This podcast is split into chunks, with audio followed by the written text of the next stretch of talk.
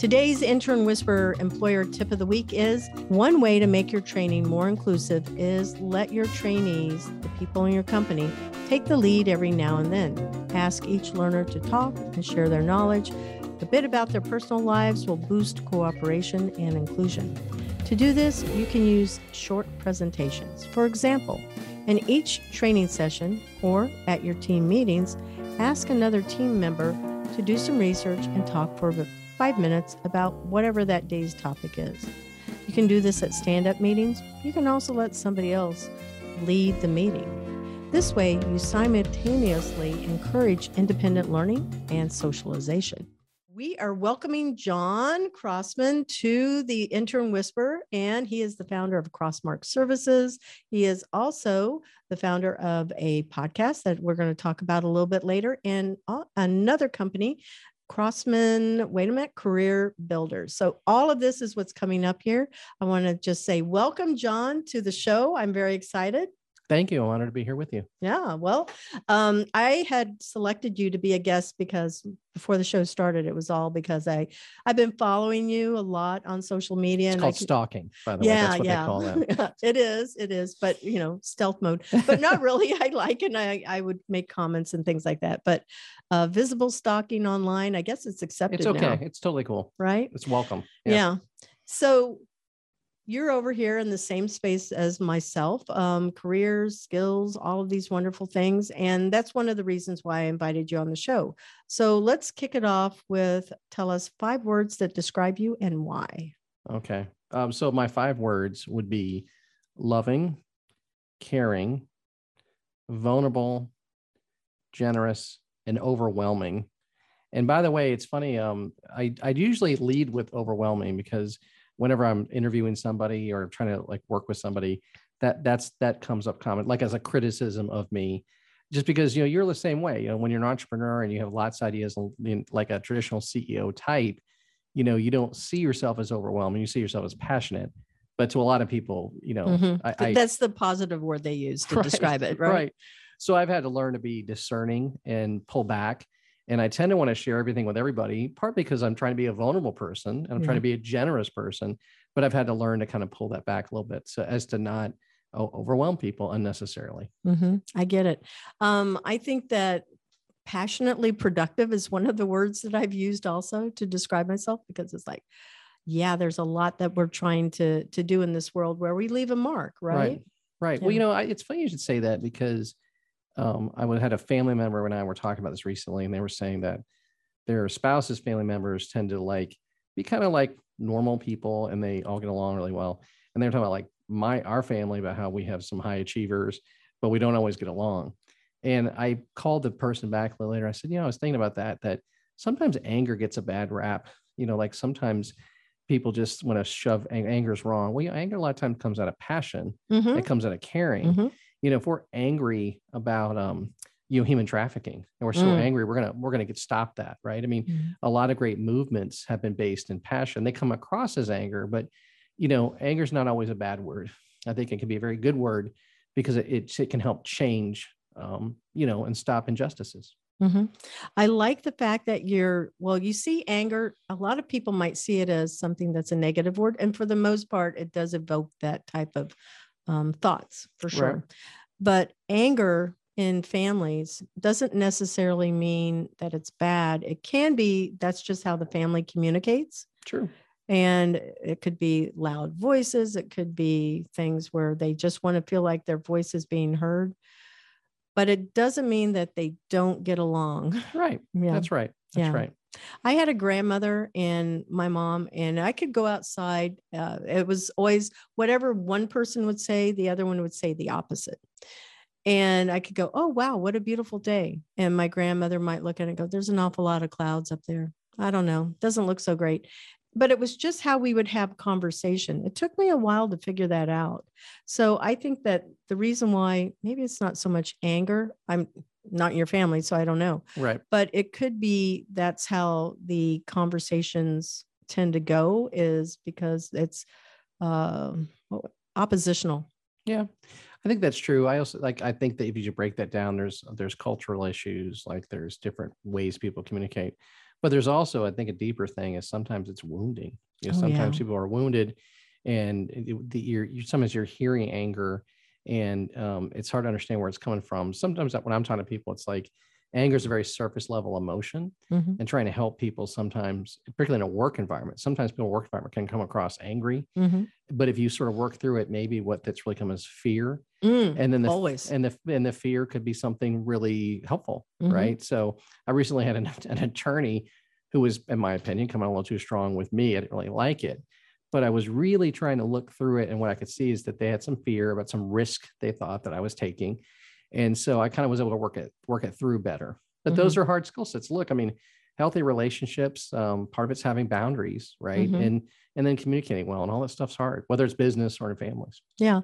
And you raise again a really interesting point of view is that sometimes that anger, it's just a mask. It's hiding what Mhm. you said is fear. And I would totally agree with you because people don't want to have their, you know, be caught with their pants down, so to speak. Mhm. They want to be able to look like they are intelligent or whatever it is that they they're trying to live up to in Mhm. their own head, right? Yeah. Yeah, for, For sure. sure. This is oh yeah.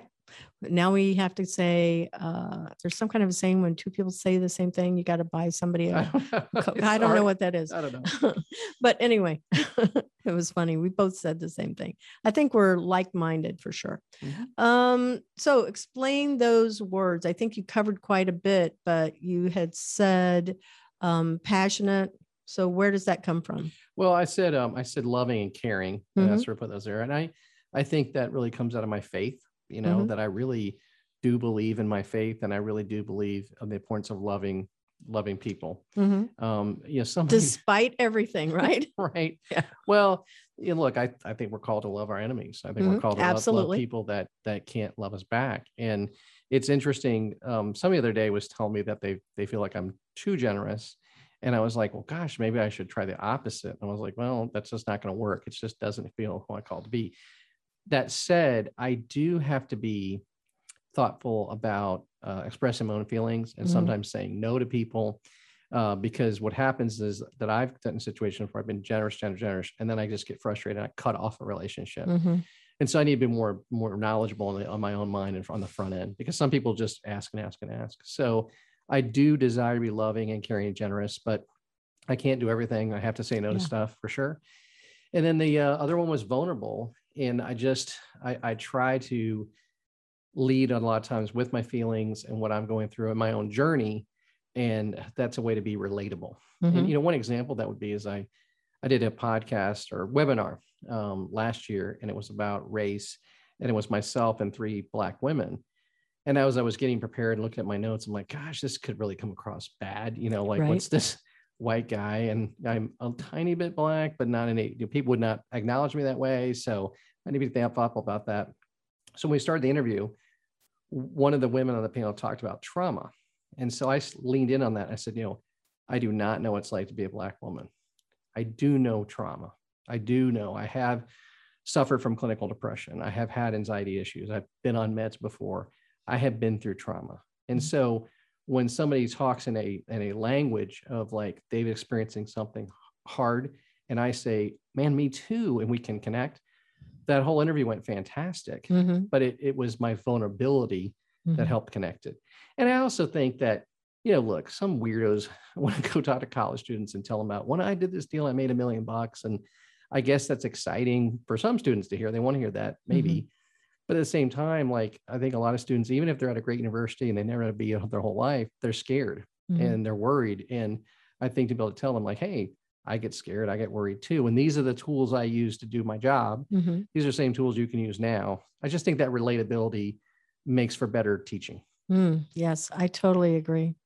I think that the ability, some people on social media, they they share everything on social media. And sometimes I think, you know, you could dial it back just a little bit because I I question their motives. Not because they're sharing, but I question their motives. What is what is it that they're wanting out of it? Because if it's attention, then that may not be the best outlet for it. Well, you're if right. it's there to educate others, totally support that. Well, that you're talking about um discernment, right? Mhm. That that's just discernment because you know, there's certain things in my life that I struggle with that um, need to be shared only with my wife or my children or Mhm, core people in my life. There's no there's no business in that sharing at a public forum. mhm. There's other things that that's that's okay, right? Um, there are some dynamics in my own family issues that I don't share because I know that it could be hurtful to somebody in my family. So I'm not going to Mhm. share that, right? And that's discernment. So it's finding the right place. And you're right. Some people do way overshare, and then I think you're right. Sometimes they're just trying to get reaction, reaction, reaction. Right. And I don't. You're right. I don't know that that's that's helpful. So context matters and discernment matters. hmm We probably have the uh, same faith, but I'll throw a book out there. One of my most favorite top three books is The Purpose Driven Life. Mhm. The first line, first sentence is, It is not all about you. Right. And I adopt that. I put that, cut it out. It's like really big on my vision board. Mhm. And it's something that is my constant reminder of it is not about me. And then I come back and I'll push on it a little bit because I go, but yet it is Mhm. because it is us as an individual that can actually change somebody's day. Absolutely. Yeah. Absolutely. Yeah. Totally agree. Yep. Anyway, I love those five words. And then also how you neatly tied it all together into a nice little uh, bow there. Try to. So, where did you grow up? Um, I don't know if you're from here, uh, but also where did you go to school and how did you get to where you are?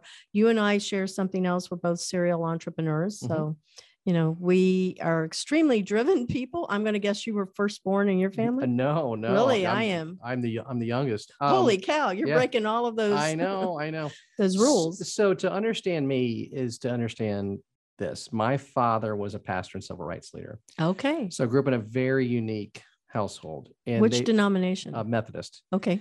And the thing about it, um, growing up in that environment, they've done studies of pastors' kids and lawyers' kids and doctors' kids, and consistently, uh, preachers' kids, pastors' kids outperform doctors' kids and lawyers' kids.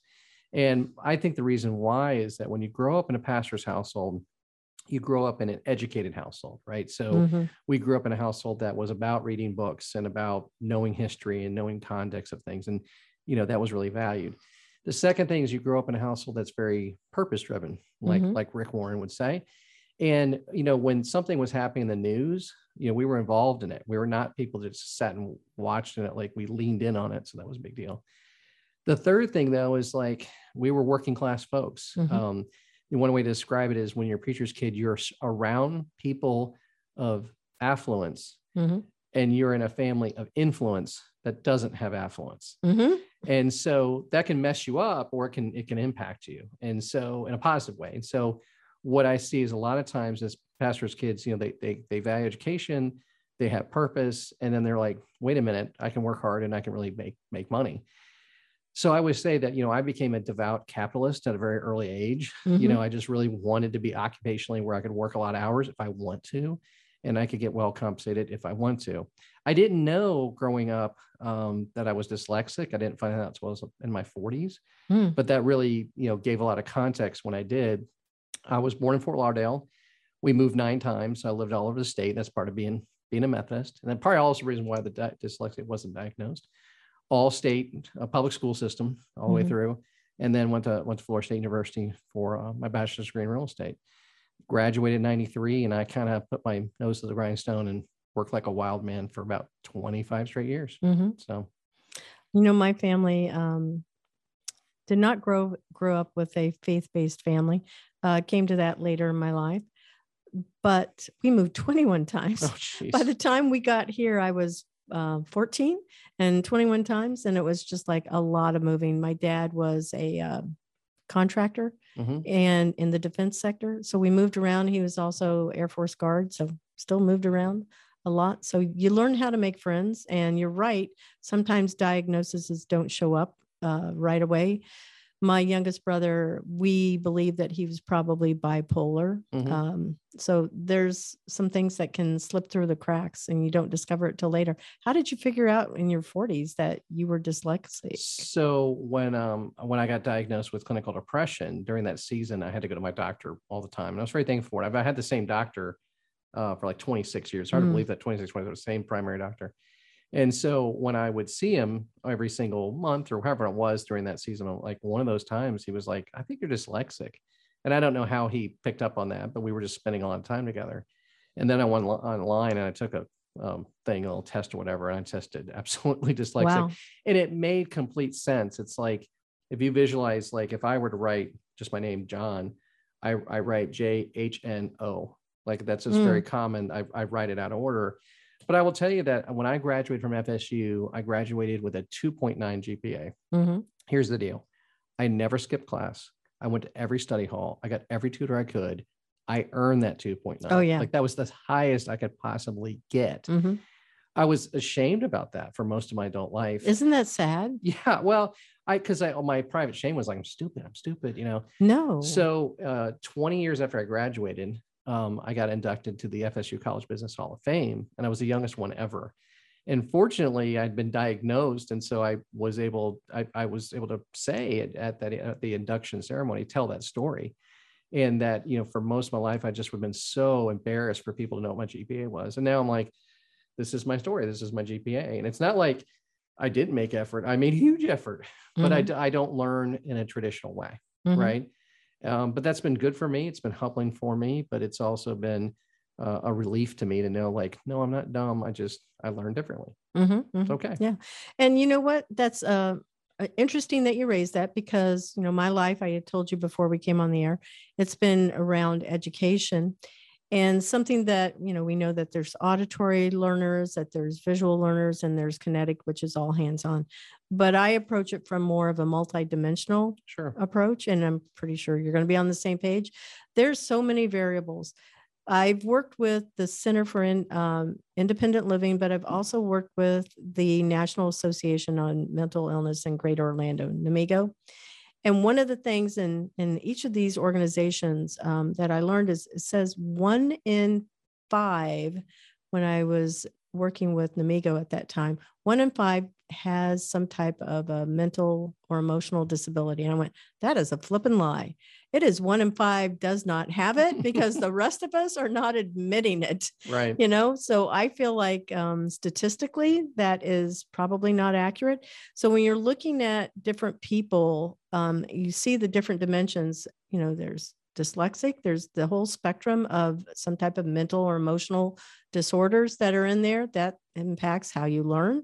There are personality types there is birth order there is whatever generation you were born into it's not just even those factors it's so much more than that your race your ethnicity your gender.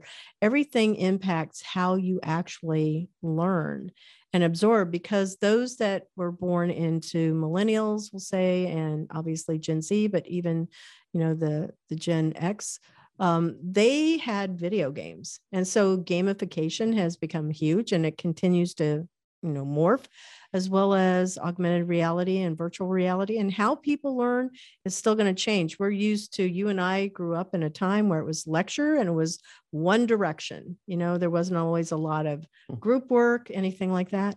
So when if you had had those those types of opportunities your 2.9 could have actually actually ended up being a 4 because it's hitting you in the right places dyslexic would have been identified earlier you should have been able to you know thrive i'm surprised that people didn't notice you switching the letters because Well- people in education should have picked up on that There were breadcrumbs. I mean, I can think back now. I remember a teacher or two saying something about that. Mhm.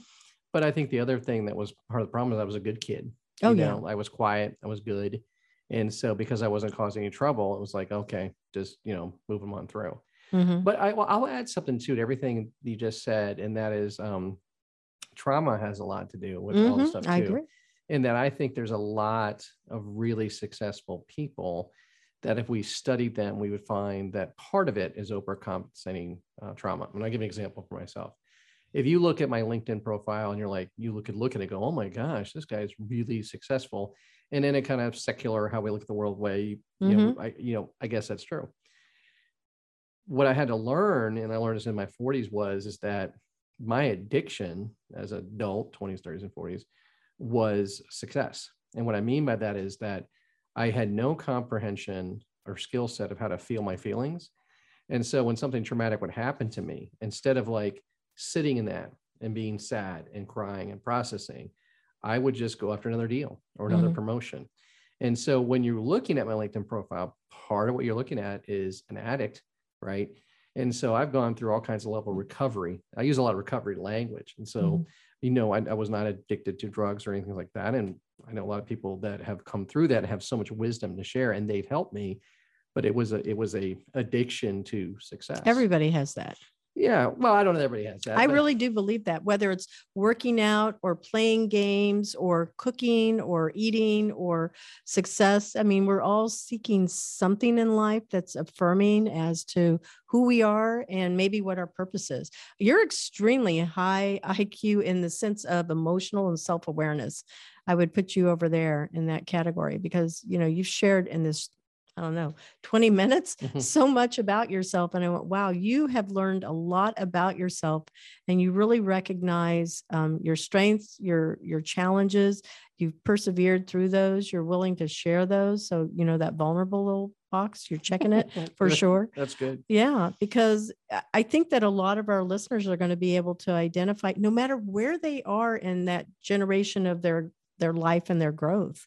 Well, it's it's look, one of the things that you'll hear me talk a lot about is the subject of suicide. And Mm, when I talk about suicide, you know, we can look at Anthony Bourdain mhm. or Kate Spade or Robin Williams Yeah. or um, Aaron Hernandez. I mean, I could go on and on and on. It's shocking. It is the shocking the number. It's like I remember I was I was working on the suicide walk a couple of weeks ago, raising awareness on suicide prevention. I just started googling celebrities commit suicide, and it's like the list goes. It's endless, and it and it's every category. They all look beautiful and they're perfect looking, and they ended their own lives. Like, Mhm. how did this happen? And so that's the that's the thing I keep trying to look through. Um, when the Great Recession happened, Mhm. five different men I knew in real estate committed suicide No, Mhm. in Orlando, like locally. locally, local, local Wow. people. And so that really hit me hard. And then uh, several years ago, I lost a dear friend of mine to suicide, and it it, it was like, oh, I mean that it did me. It feels like a punch, a punch in the face, right? Oh well, and I was it was somebody I was mentoring on top of that, and Oh my goodness. I'll tell you this quick story about he um he was a huge Superman fan. Mhm. And so, if you know, in the Superman movie, uh, Superman dies, and Batman at his funeral says, I failed you in life. I will not fail you in death. Mm. And so, every year on his birthday, I post that on his Facebook page. Mhm. I failed you in life. I will not fail you in death. And the first time I posted it, a bunch of people were like, John, John, it's okay. You didn't really fail him. And I'm like, look, don't freak out. Uh, what I'm saying is, is that when that happened, I did not have the skill set to help him. Like, Mhm. like he was suffering in a way I, I didn't know. Mhm. And what I'm trying to say is now I can onboard those skills and try to be helpful to other people. Mhm. Right. But but what I'm saying is that we see these people who will check the boxes of success and then they end their life. And so you're around a lot of great young minds. And Mhm. some of these people that you're coaching and leading, um, they're going to do exceptional things. Some of them are going to do exceptional things, but they're still hurt. There's still that that wound. And so trying to help them find that path. The other thing I'll say, just to jump on this real quick, is when people are super successful monetarily, for specifically, there are a lot of people around them who don't want them to get healing because they're making money, right? Mhm. And I would argue that maybe the people around Michael Jackson or Prince or Mhm. some other business people I've seen that I know, I mean, in my the personal examples I can think of, people of them knew this person was really suffering, but it was in their financial best interest to help them stop. Yeah.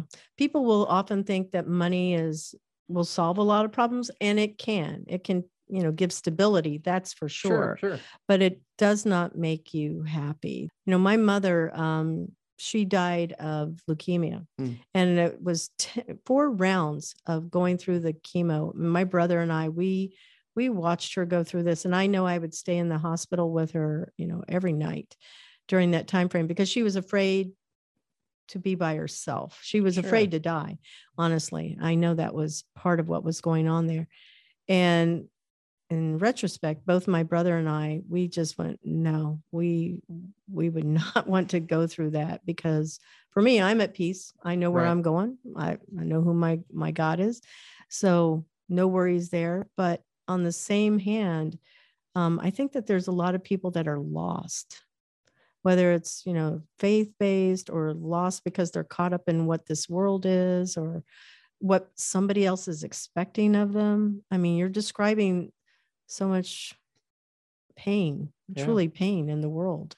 you know it's it's um fascinating i i have uh i've been to a lot of funerals um and part of that's getting older you know uh, when you have the generation above you and you lose people and just in the work i do um because i interact with people a lot i, I see different loss i've lost uh, probably six different men who i was in involvement groups with who passed away with hospice. Hmm. and all six of those guys it was very very peaceful. And you know when you're sitting with somebody with hospice and they're just wearing what they're sleeping in and maybe they have like a bracelet on or something and this is it and then you really and every oh my gosh every single time i have looked at these men and said is there anything you want is there anything i could do for you Mhm. and i'm always thinking maybe sometimes they're like can i have your watch you know Mhm. something like that they never never do the only one was funny my uncle he um he said no nothing and he went to the restroom and then he came back and he said could you check on your aunt more and i Mhm. said sure so i Mhm. check on aunt sandy very regularly because he asked me to do that right Mhm. but that's just context now the flip side is that people will say you know nobody in their deathbed wish they worked more or whatever Yeah. That's also false and, I, and i'll tell you why there are many many many people that die alone and part of the reason why they die alone is that the people that are related to them have to work right Mhm. so there is a balance there is absolute importance in working hard and being good stewards with your money and Mhm. helping your family and then also having good context of relationships and things like that like Mhm. there it's a balance of both Yeah. I was going to say balance. Balance sure. of both for sure Yeah. and so let me say this I got the American Diabetes Association Father of the Year Award. And in it, you know, you, as a dad, you give a speech and your kids speak, and it's all cool. But one of the things I said that I think no one in the room really understood what I was saying was I said, I want my daughters to know that when I'm gone and they look back at me, they're going to realize that I made a bunch of mistakes. Mhm. And I want them to know they have my blessing to be angry with me. Hmm. Right. Yeah. That's good. and that that they can acknowledge like man dad was terrible at that and that's okay they don't have to feel guilty about acknowledging that, Yeah. right and that's where you can have real love of people you know when i talk about civil rights work i always say use that the line i think it was malcolm x that said it but it's like un it untreated wounds don't heal Mhm. right you know so you can't just be like let's just not talk about these things from the past doesn't make them go away of course talking about them doesn't mean we have to relive them and they're awful Mhm. talking about them is the ability to then move past it so if you and i had a mutual friend that was a survivor of being sold in the sex slave business Mhm. and we really cared about that person one of the ways we can help them heal is listen to their story Mhm. now, I don't know about you. I don't want to hear that story. That's a terrible story. It's awful. But if we care about that person, You we push it aside Yeah. and you listen. Yeah, yeah. You listen to the story so that they can help get their life back. Mhm. Right. It's a very hard thing. It's Mhm. a very hard thing. It is. Well, let's talk about your other businesses that you have now. Sure. So, how did you, which one was your first one that you started? How did you get to, you have, I know, Crossman Conversations, that's your podcast, that's new.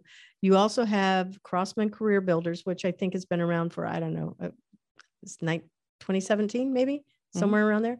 And then you also have Crossmark Services, but you had some other businesses before Sure, to get you where you are now. yeah. So I I have a lot of my background that's you know kind of traditional. Uh, we would say business. You Are know, you commercial real estate all or commercial? resident? All Okay. commercial. Yeah, that's where know- the money is. Well, I don't know. That's where the money. There's a lot of money in resident. There's really money anywhere in real estate if you work hard at it. But I, I just don't know anything about residential.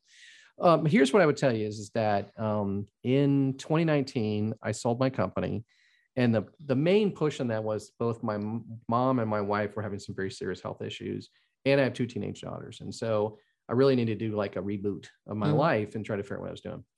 So during that season, I mean, I was like really trying to figure life out, what's going on, and both my wife and my mom at different points said, you know, you don't have to be here all the time, which is a nice way of saying it out. so who I went and met with was Al Weiss, who's a former CEO of Disney, or Mhm. Central Florida guy. And I said, look, here's what's going on. What do you recommend? And he said that I should hire a transitions coach. I had no idea what that meant, Mhm. but I hired the same company that he did when he left Disney. And so, you know, it's kind of pricey and it's a ton of time. And they do all these different psychological things, all these tests, and they go through all this stuff. And at the end of it, they give you this book on you, which is kind of fun. And one of the things they do is they match you with jobs, right? Mhm. And so they're like, I'm not making this up. As a florist, I scored a 27. That's an F. Mhm.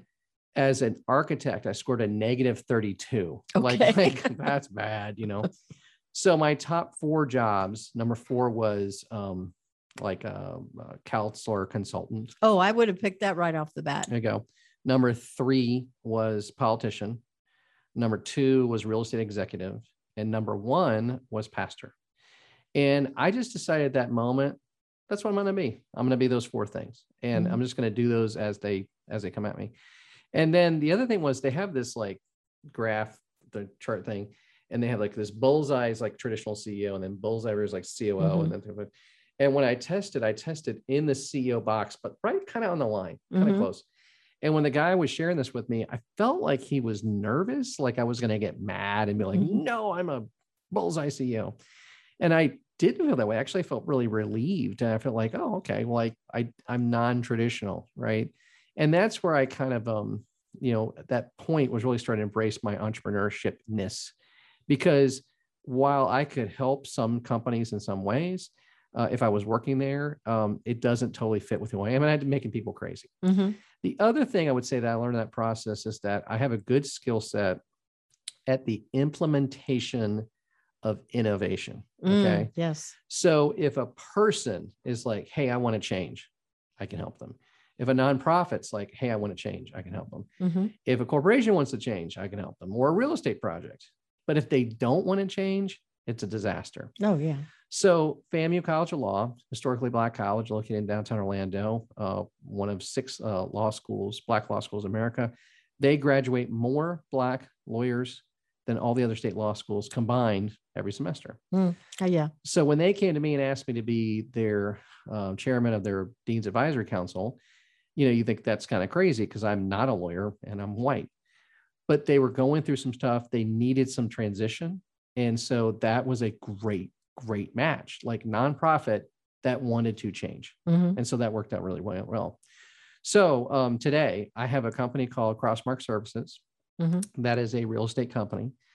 Our primary role is investing in real estate. We do some advisory work, some brokerage work, but all kind of revolves revolves around investing. Mhm. I'm on the property. I have two different properties under contract right now, and I'm working on a development piece as well. So that's where I make money and do my thing. I, I work part time, and I'm I'm not full time cranking it, but that's my world.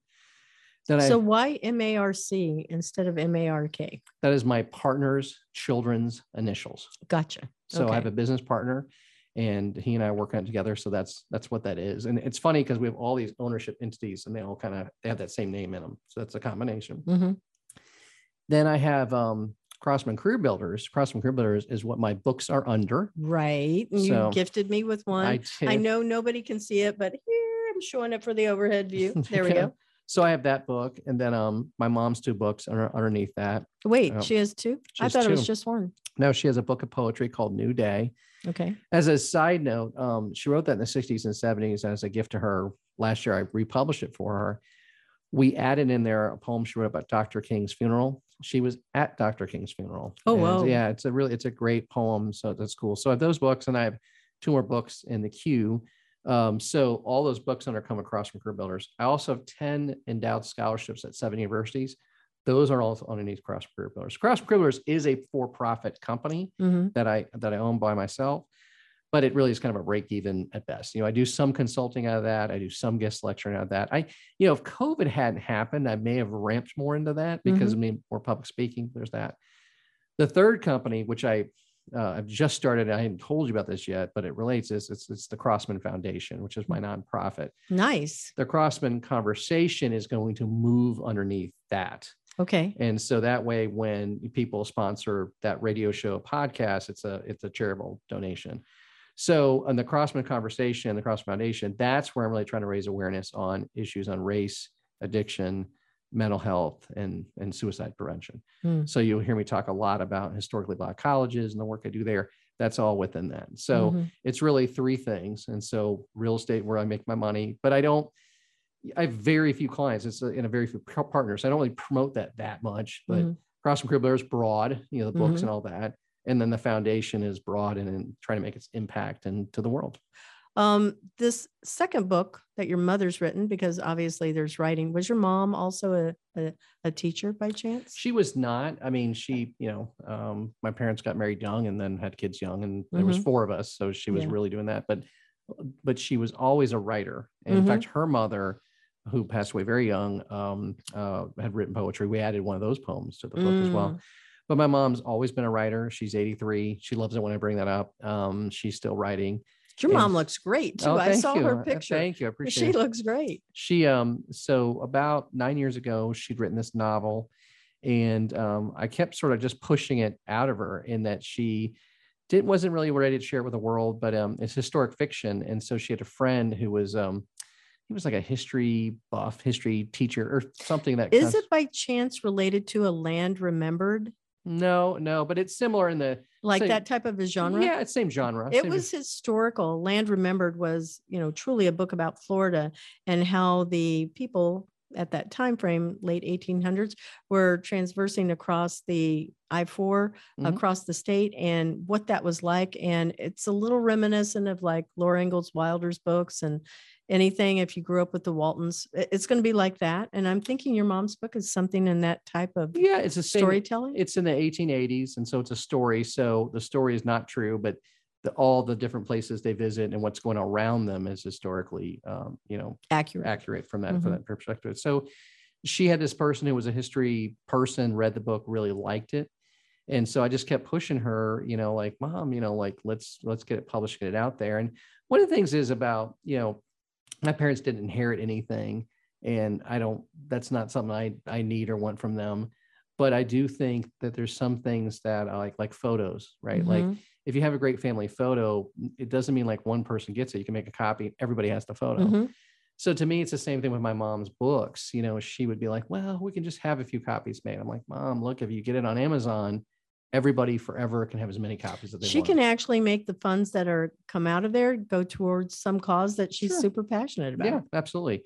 So um, that's been, to, in my mind, part of the book process. It's been a gift to my siblings and their kids and their grandkids that they all have as many copies as they ever want to get access to it. So that's been fun, and I Mhm. think it's been good for her. You know, that she works in the book, doesn't work in the book, and then gets to push into it. So it's been very cool. What I like about that too is uh, I would go to my my parents, my grandparents, and say, "So tell me the stories of when we were kids. I, I want to hear them, and I'd love it if you would record them." into some type of an audio file so I can go back and listen to them. And so when I call my dad, he's in Oklahoma and you know, it's usually about every week, but sometimes it's every other week. I go, okay, tell me another, another story. And I, I find that precious. Uh, So I think that her writing this story is something that should have a lot of meaning to everybody in your family because they, they will remember her that way because there's actual physical tangible books that you can go and pull from and say, yeah, that was my grandmother or my great grandmother or my mom or, you know, my sister, whatever. I would say yes, and and and it's messy. It's It is messy. Sure. Um, I had dinner um, with Martin Luther King the third one time, and uh, we were, you know, obviously it's very different with him, but there is a context of when you have parents who have done thing, things, civil rights and things like that. There's a cost. There's a cost to the family. People Yep. don't always can make that connection, but there is. But when my mom, um, you know, when she had her book of poetry, and then somebody I know was reading some of the poems, and they're like, John, you should have somebody come read all these and record all these. And I said, listen, I appreciate that you enjoy my mom's poetry. You got to understand that some of those poems, many of those poems, you're reading in an appreciation of the words, you're reading in appreciation of historic context. I'm hearing my mother's pain. Mhm. So that's not necessarily enjoyable to me. Mhm. Now, for you know, my my grandchildren who will never meet my mom, right? They'll have a different perspective. They'll have a different perspective. Yeah. And so there's a generation removed, right? Yeah. So do you know my mother, my my grandfather, my grandfather Crossman was born in the 1800s, right? So you think about that perspective. My Mm-hmm. mom's grandmother, who helped raise her, was born almost the same year as Custer's Last Stand. Holy cow. So if you think about if we had those people interviewed or whatever, you know, like think about the perspective. But we also know that man, all that stuff's messy and hurtful and things Mhm. like that. So I'm really glad that I did it. Um, I'm really glad for the context of it. At the same time, am I totally ready to break down every line and every poem and every chapter of that book with my mom? Probably not. And and she's probably not either. But but that's okay, right? Mhm. That's okay. I, I had the vision for what I wanted to do, which was a gift to future generation. A gift to her, obviously honoring my mother, Mhm. but also those future generations, which is pretty cool. We're going to take a moment just to acknowledge our sponsor. So thank you, Cat 5 Studios. The Intern Whisperer is brought to you by Cat5 Studios, who help you create games and videos for your training and marketing needs that are out of this world. Visit Cat5 Studios for more information to learn how Cat5 Studios can help your business. Thank you, Cat5 Studios. And we are back to our show. So, um, a reminder to all of our guests this is John Crossman. I want to say thank you for being here on the show. We're going to switch gears and go and look at the future of what do you think 2030 is going to look like with real estate, because you have an interest in there, in education. And also, if you want, we can throw, you know, radio and nonprofit, everything that you were talking about in the first half of the show but we'll start with the impact that COVID has had on business. It totally changed how we went to school, how we worshiped, how we would grocery shop, how we did anything, right? Mhm. Because now everybody was essentially a, a prisoner in their home for a little while. Right. I, you know, here's the first observation I'll make. I was in college when um, the AIDS epidemic was really ramping up, Mhm. and and you would hear about Arthur Ashe or Magic Johnson. It was like almost like every day you'd hear this different thing, and it, you know, it was crazy and it was scary. And I took a biology class, and the biology class was divided into four sections, and the class had 1,500 students. So one was on section was human anatomy, and another section, and then one higher section was on AIDS. Mhm. And the professor taught us, and this is around 1990, 91, where it was, that AIDS would become the number one killer of heterosexual men in the next five years. Mm. Remember, that was like a test question. And I remember thinking at that age, 19 year old John Crossman was like, there's no way this is true. Mhm. And I also remember thinking, you know, we need then to focus our AIDS education resources on the most vulnerable commu- communities. Yes. Now, going forward, I think that one of the things that's come out of this, will keep coming out of this, that since the dawn of man till today, technology's always been a thing, right? Technology always, and that changes things, changes warfare, changes business, changes structure. And so we always need to be investing in technology. We need to always be investing in communication. Like Mhm. that's always thing. Mhm.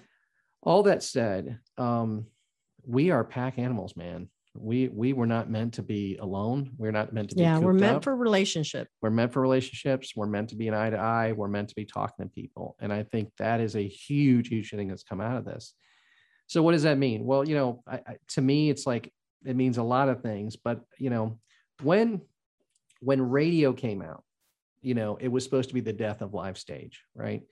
And then movies came out to kill radio and tv came to kill movies and then we keep going.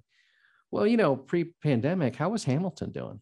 Pretty Oh, great. Yeah, pretty great. you know that's five things away. Like Yeah. that was supposed to be dead 100 years ago right? So i keep coming back to we have a need for human connectivity we i think we have a need for um, passion and excellence and i think a lot of things we see throughout society become very mediocre or stale or kind of heartless and so when people are able to step in that and do things well Mhm. they're going to do well right so you know i think that a lot of times people people get divorced too fast sometimes Oh, yeah. you know they don't like- want to do the work. right you know i always see when people get married when they have young babies i'm always like life gets better having young babies is really hard life gets better i think that when you um, uh, have a small business it's really hard like Oh, this is not for babies either. Having right. a business is like, you know, they say, oh, you're, it's your baby. Uh, No, it's not. yeah it's really hard. And so what I just come back to say is that I think that for people who are achievers, Yeah. you know, uh, they can make great things happen. Mhm. Um, you know, I look at churches, for example, and you know, if you want to have a great worship service, you can pull up your phone and play great music, or you can hear great. You pull up Andy Stanley, Rick Warren, anywhere you want, right? Mhm. But what you can't do is this: is Mhm. connectivity. And so, the importance of visiting people in the hospital, the importance of visiting people in prison, Mhm. the important and visiting people who are in crisis. And sometimes it's just sitting with people, not saying anything. Mhm. Sometimes it's just hugging people. You know, people need seven touches a day. And that just means like somebody's hand on another hand, feeling the warmth of that hand on somebody. It just transforms, right. you know, somebody's whole energy on the inside of them. That's absolutely correct. And I had a friend of mine whose dad was in um, an assisted living facility in his 90s, and the assistant. How often are they hugged? Well, Yeah. so during the pandemic, they were told they can't come see him. He started doing really bad, Yeah. and so they just ended up saying like, "We're gonna we're gonna force away, and then we're gonna hug him." Now, thankfully, he never got COVID, and he got better. yeah. Right.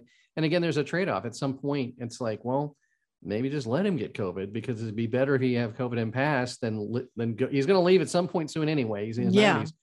Right. So I think that to me, that's like going back to what's the real message? What's the real lesson of all Mhm. this?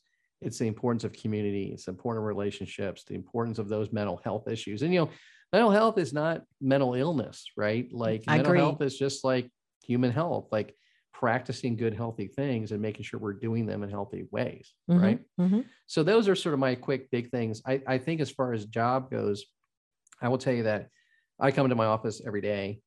a physical office. I come right? to my physical office every Got day. I also have a really cool at home office, which I use a lot too. But I will tell you, like, there's a lot, nothing beats being, you know, in person. Like it just doesn't Agreed. and and I'll tell you this, it's like um it's like um conferences, right? Mhm.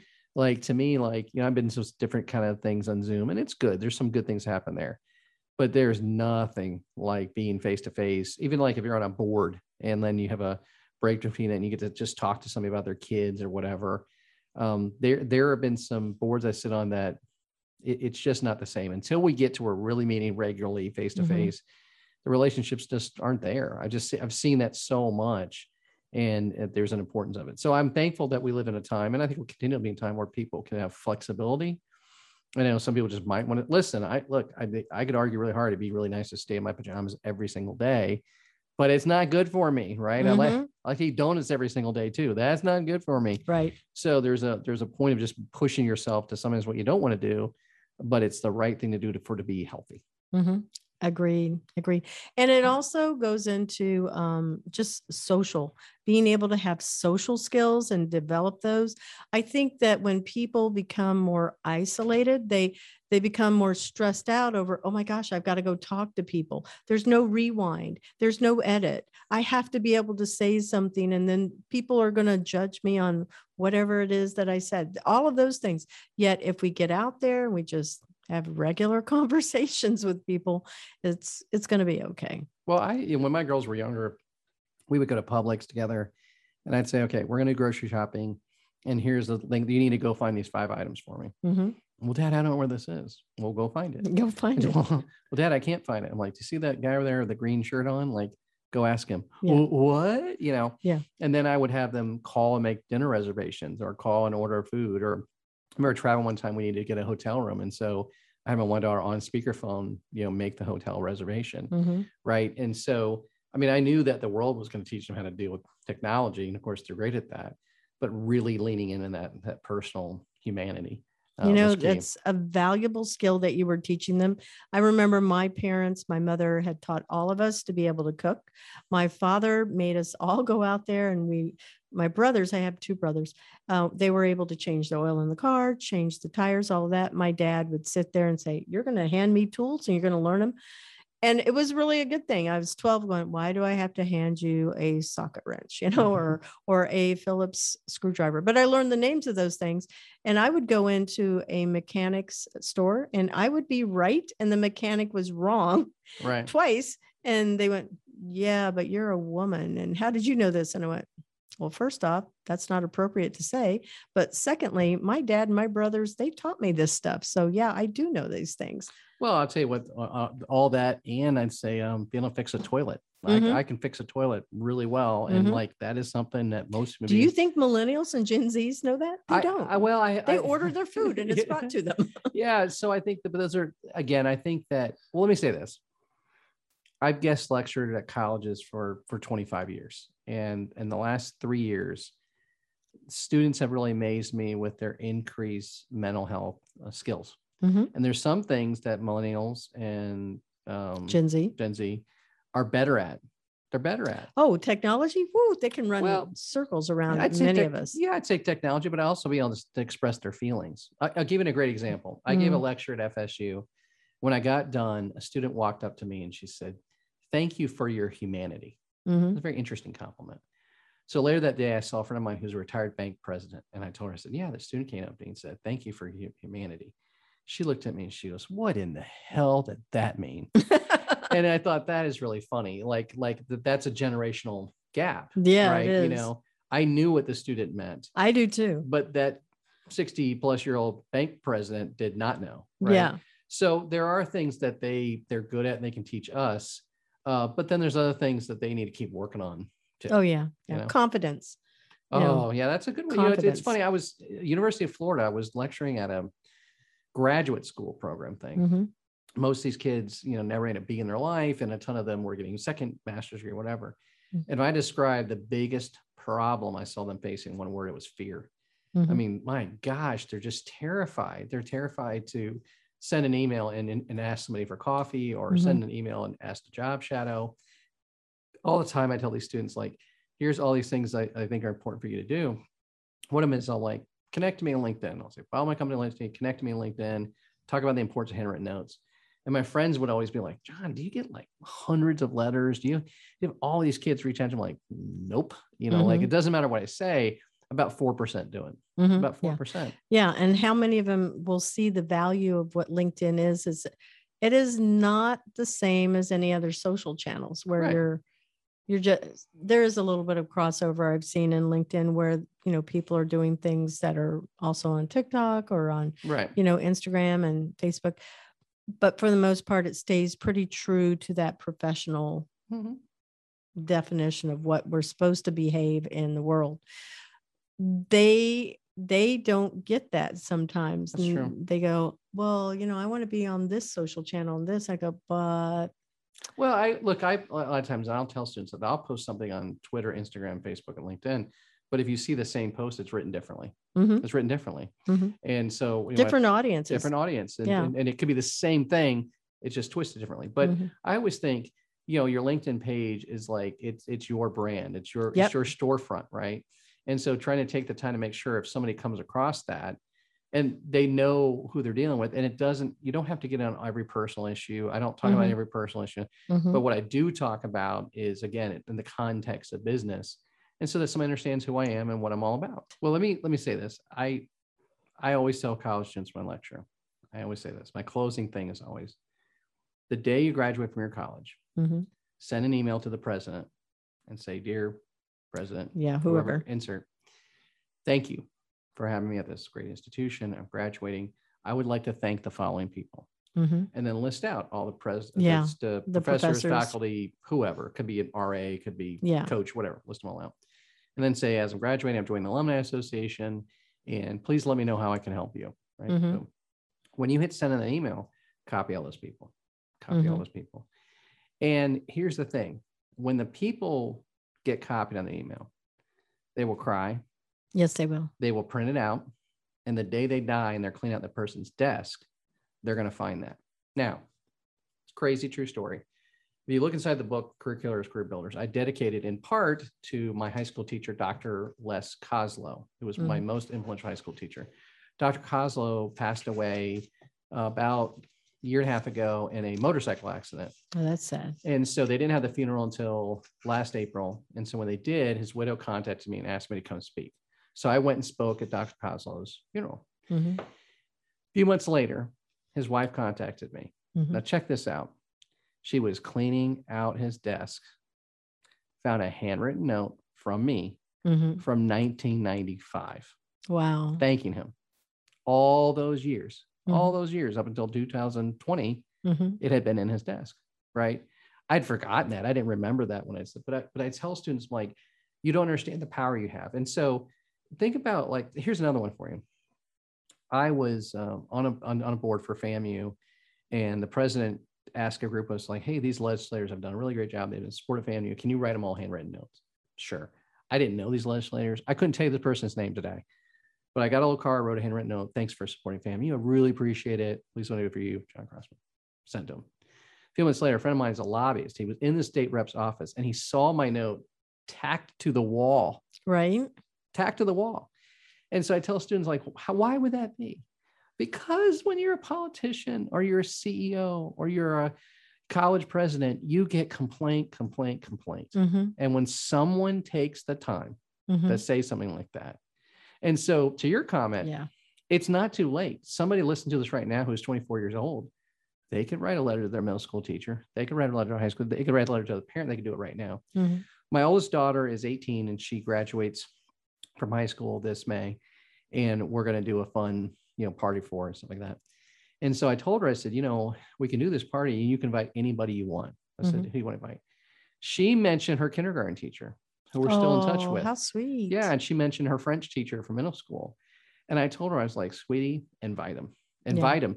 And you, you know, even if they don't come, the fact that they get that invitation. Oh yeah.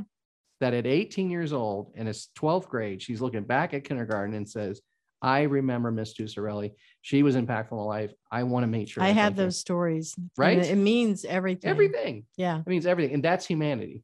Mhm, That's humanity. That's what we're talking about. yeah. And I think when people know that and they feel that, and, and look, that translates into a church, it translates into a school, it translates to a company. Like Mhm. imagine if you're running a business and you you you exude that out of you, people want to do business with you. I will tell you, I have four people that have stayed on this journey with me to launch Employers for Change.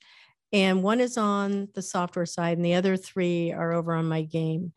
I do not take this lightly. They have stayed on this journey with me, and they, without being paid, hmm. except for the software developer, he got paid in the last year finally. Sure. but the the thing is they i said why are you still here? You guys could go anywhere. You have enough years of experience. You could get a job. And they go no we believe in you. We believe in what you're doing and we're here with you for this how long it takes. Well that payoff for them is going to be really big because they're going to get equity in this company and, and they aren't even they don't even know what it is yet. Right, sure.